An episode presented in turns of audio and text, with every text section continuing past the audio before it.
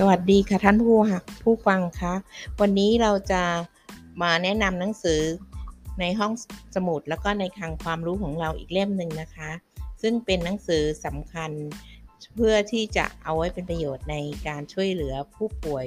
ที่มีปัญหาเกี่ยวกับเรื่องของสมองติดยานะคะ หนังสือมีชื่อว่าสั่งสมองให้เลิกเสพ ด้วยสติและชีวิตที่มีคุณค่า ผู้เขียนก็คือนายแพทย์วอเตอร์ลิงนะคะ นายแพทย์วอเตอร์ลิงเนี่ยดูแลผู้ป่วยที่มีปัญหายาเสพติดเนี่ยมานานหลายปีนะคะ แล้วก็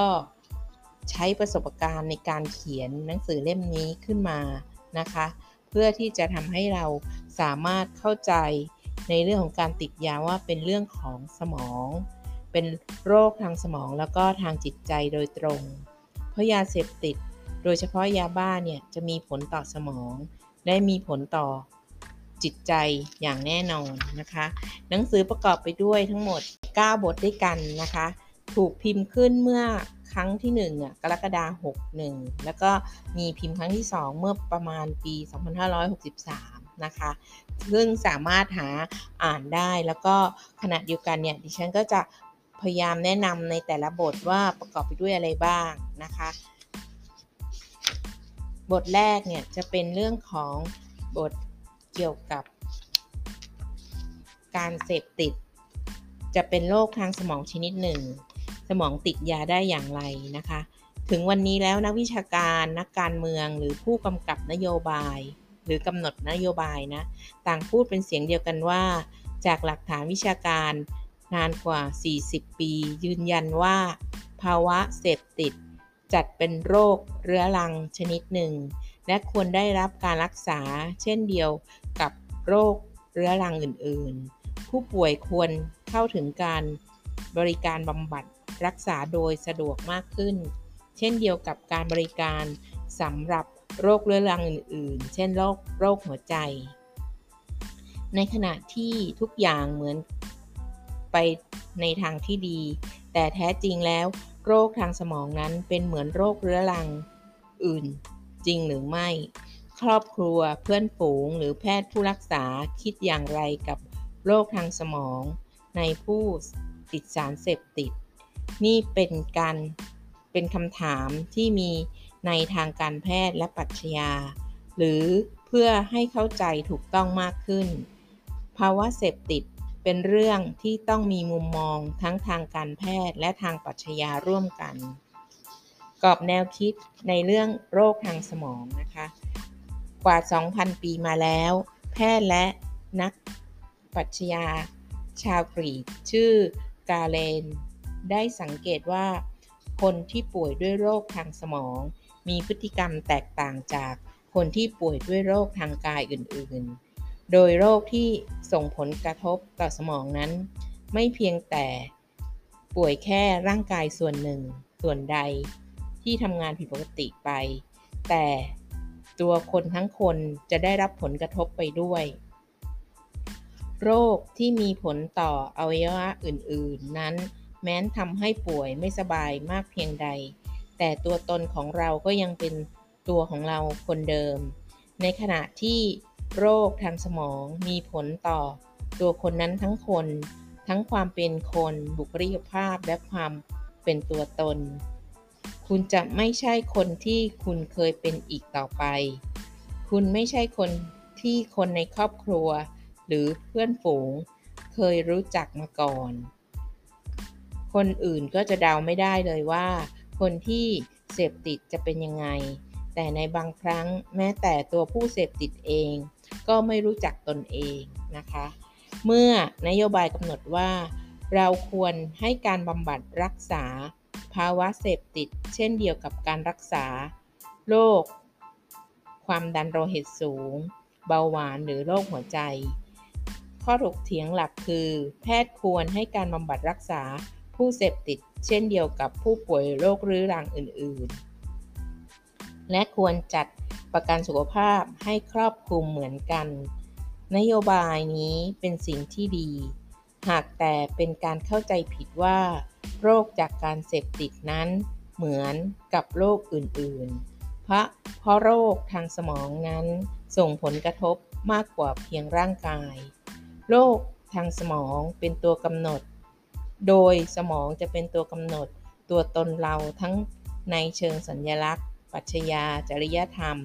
และจิตวิญญาณ สมองเป็นอวัยวะที่สร้างความสัมพันธ์ และโรค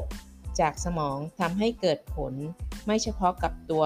เราเองเท่านั้น แต่ยังส่งผลกระทบ ต่อสัมพันธภาพของเราต่อครอบครัว สังคม และสิ่งสิ่งยึดเหนี่ยวจิตใจของเรา สิ่งที่ทำให้เราเป็นตัวเรา นี่คือสาเหตุว่า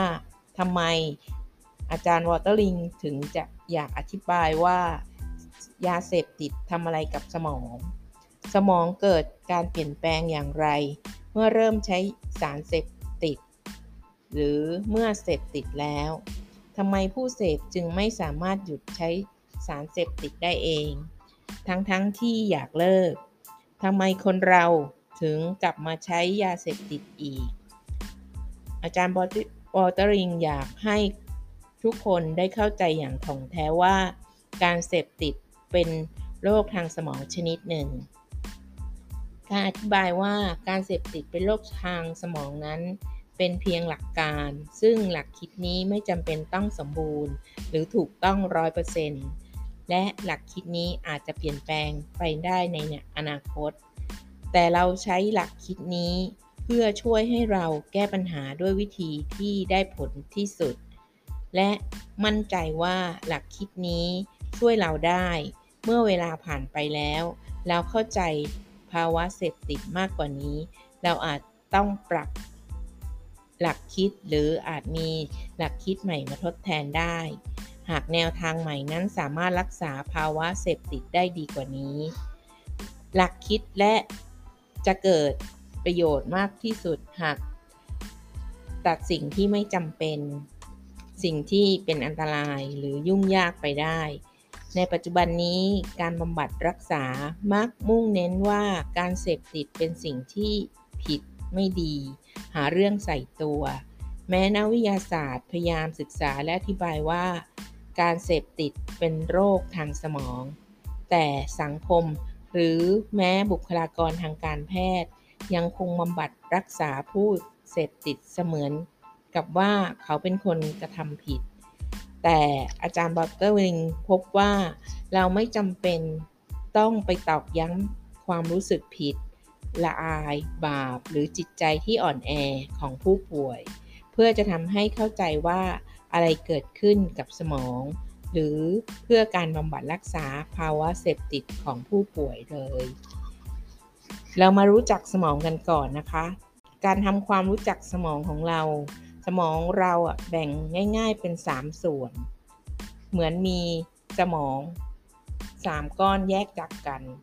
ข้อดีของสมองทั้ง 3 ส่วนนั้นเป็นที่เก็บความคิดสติปัญญา หรือที่มีความหลากหลายและรวดเร็วไว้เป็นอย่างดี แต่ข้อเสียคือเราต้องคอยดูแลให้สมองทั้ง 3 ส่วนนั้นทำงานประสานกัน ให้ได้ด้วยดี ส่วนใหญ่แล้วสมองจะทำงานด้วยตัวเองโดยที่เราไม่ได้ควบคุมหรือทำงานโดยที่เราไม่รู้ตัว อาจพูดได้ว่าทำงานแบบบูรณาการ ได้เมื่อสิ่งต่างๆ เป็นไปอย่างราบรื่น แต่บ่อยครั้งที่ระบบการทำงานของสมองผิดพลาดไปจากสมองส่วนใดส่วนหนึ่ง หรือจากวิธีการทำงานร่วมกัน เรามา เริ่มศึกษาสมองทีละส่วน สมองส่วนแรกที่เก่าแก่ที่สุด และอยู่ลึกที่สุด คือสมองส่วนสัตว์เลื้อยคาน หรือสมองส่วนดั้งเดิมนะคะ สมองส่วนนี้มีวิวัฒนาการมาตั้งแต่ยุคยิ่งก่า หรือจระเข้รุ่นแรก ๆ เมื่อราว 3 ล้านปี 300 ล้านปีก่อน สมองดั้งเดิมส่วนนี้จะเน้นการเอาชีวิตรอด และมีบทบาทหน้าที่พื้นฐาน หลัก 4 อย่างคือ กิน ต่อสู้หลีกหนีและก็สืบพันธุ์ การจะคงให้ระบบสมองทำงานได้อย่างราบรื่น ความท้าทายของเราคือ ให้สมองส่วนของชีวิตรอดนี้ทำงานเพื่อให้เรามีชีวิตอยู่ แต่ต้องไม่เด่นเกินสมองอีกสองส่วนที่พัฒนามาภายหลัง ชีวิตมนุษย์นั้นมีความซับซ้อนมากกว่ากิ้งก่า หรือจระเข้และสมองสัตว์เลื้อยคลานของเราจำเป็นต้องได้รับการควบคุม ต่อมาสมองส่วนที่ 2 คือสมองส่วนริมบิก ที่พัฒนาขึ้นเมื่อหลายล้านปีก่อนที่สัตว์เลี้ยงลูกด้วยนมด้วย สมองริมบิกทำงานด้วยความจำและก็อารมณ์ หน้าที่หลักคือ ช่วยเราสร้างและรักษาความสัมพันธ์ทำให้เราผูกพันและคงความผูกพันที่มีความหมายและยั่งยืน บนพื้นฐานของความรักและความเชื่อใจ เป็นแหล่งที่มาของความสุขและความทุกข์ สมองส่วนนี้เป็นตัวกำหนดอารมณ์ของเราทั้งความรู้สึก ทุกข์ โดดเดี่ยว หรือความรู้สึกอบอุ่นเป็นมิตร สัตว์เลี้ยงลูกน้อยนม เป็นสัตว์สังคมที่มีทั้งอารมณ์และความจำ ความเห็นอกเห็นใจและความเมตตากับตนเองและกับผู้อื่น ซึ่งเป็นรากฐานสำคัญของสังคม ที่บุคคลจะต้องรักษาสมดุลระหว่างการใส่ใจตนเองกับการช่วยเหลือผู้อื่นและชุมชน การทำงานนี้ไม่ใช่เรื่องง่าย แต่เราใช้สมองส่วนลิมบิก จัดการกับสถานการณ์ที่ยุ่งยากนี้ได้ หน้าที่ของเราคือ ปล่อยให้สมองส่วนลิมบิกทำงาน ได้โดย ไม่หยุดการควบคุม ปัญหาทางอารมณ์และพฤติกรรมส่วนใหญ่ รวมทั้งการเสพติดล้วนมีสาเหตุเกิดจากสมองลิมบิก และเกิดจากความเชื่อมโยงหรือความสมดุลระหว่างสมองลิมบิกกับสมอง สัตว์เลื้อยคลาน และสมองส่วน cortex ก็เป็นสมองส่วนที่ 3 ของเรา สมองส่วนนี้จะพัฒนาล่าสุด และใหญ่ที่สุดคือ สมองที่เรียกว่าส่วน cortexหรือเปลือกสมอง เป็นสมองส่วนคิดและตัดสินใจ บ่งบอกสายพันธุ์มนุษย์ และทำให้แต่ละคนแตกต่างกัน สมองส่วนนี้เป็นตัวกำหนดสติปัญญา ไหวพริบ และความคิดสร้างสรรค์ ความชื่นชมศิลปะ และดนตรี ตลอดจนทุกสิ่งที่สวยงาม เป็นเสมือนผู้บริหารสูงสุดของระบบสมองทั้ง 3 ส่วน สมองส่วน cortex นี้ ยังมีส่วนที่กำลังพัฒนาอีกหลายด้าน ที่เราเองก็ยังไม่ทราบแน่ชัด แต่พอบอกได้ว่าการอยู่รอดของเผ่าพันธุ์มนุษย์ ขึ้นอยู่กับสมองส่วนนี้ จนถึงปัจจุบัน สมองส่วน cortex นี้ จะช่วยผลิตนวัตกรรมทางวิทยาศาสตร์ และเทคโนโลยียอดเยี่ยมมากมาย ที่ทำให้เราได้มีความสะดวกสบายในชีวิตที่ทันสมัย แต่ขณะเดียวกันก็ทำให้เรามีความสามารถในการทำร้ายตัวเอง และโลกใบนี้ เราเรียกว่าบ้านด้วย การทำงานอย่างกลมกลืนของสมองทั้ง 3 ส่วนของเรา เกิดผลลัพธ์ที่มากไปกว่าผลรวมของสมองแต่ละส่วน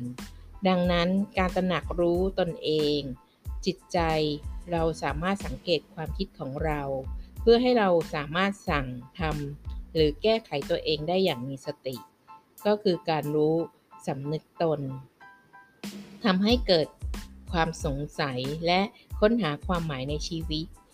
อย่างเช่นคำถามที่ว่า ฉันเป็นใคร ฉันเกิดมาทำไม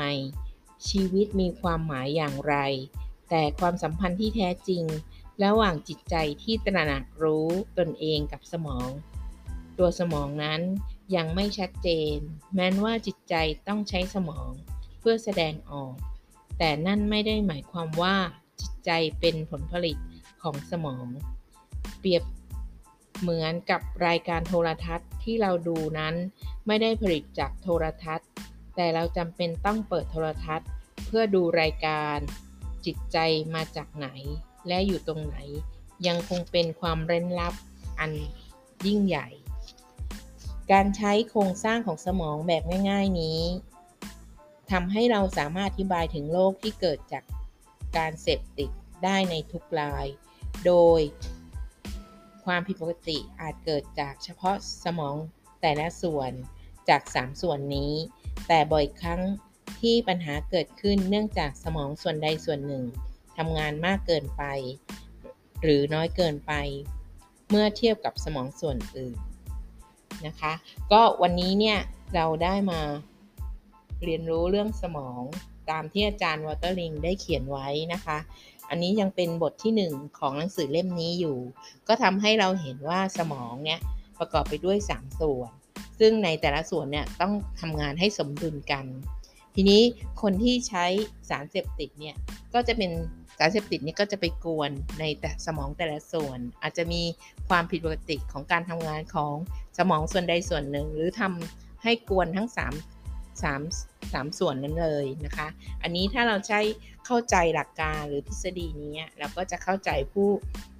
ใช้สารเสพติดมากขึ้น ก็จะได้พบหรือได้ได้ฟังกันต่อใน episode ถัดไปนะคะ ซึ่งจะเป็นหัวข้อเรื่องว่าสมองเสพติดได้อย่างไร แล้วพบกันนะคะ ขอให้ทุกท่านมีความสุขในการฟังหนังสือเรื่องสั่งสมองให้เลิกเสพ แล้วเจอกันในครั้งถัดไปค่ะ ขอบคุณมากค่ะ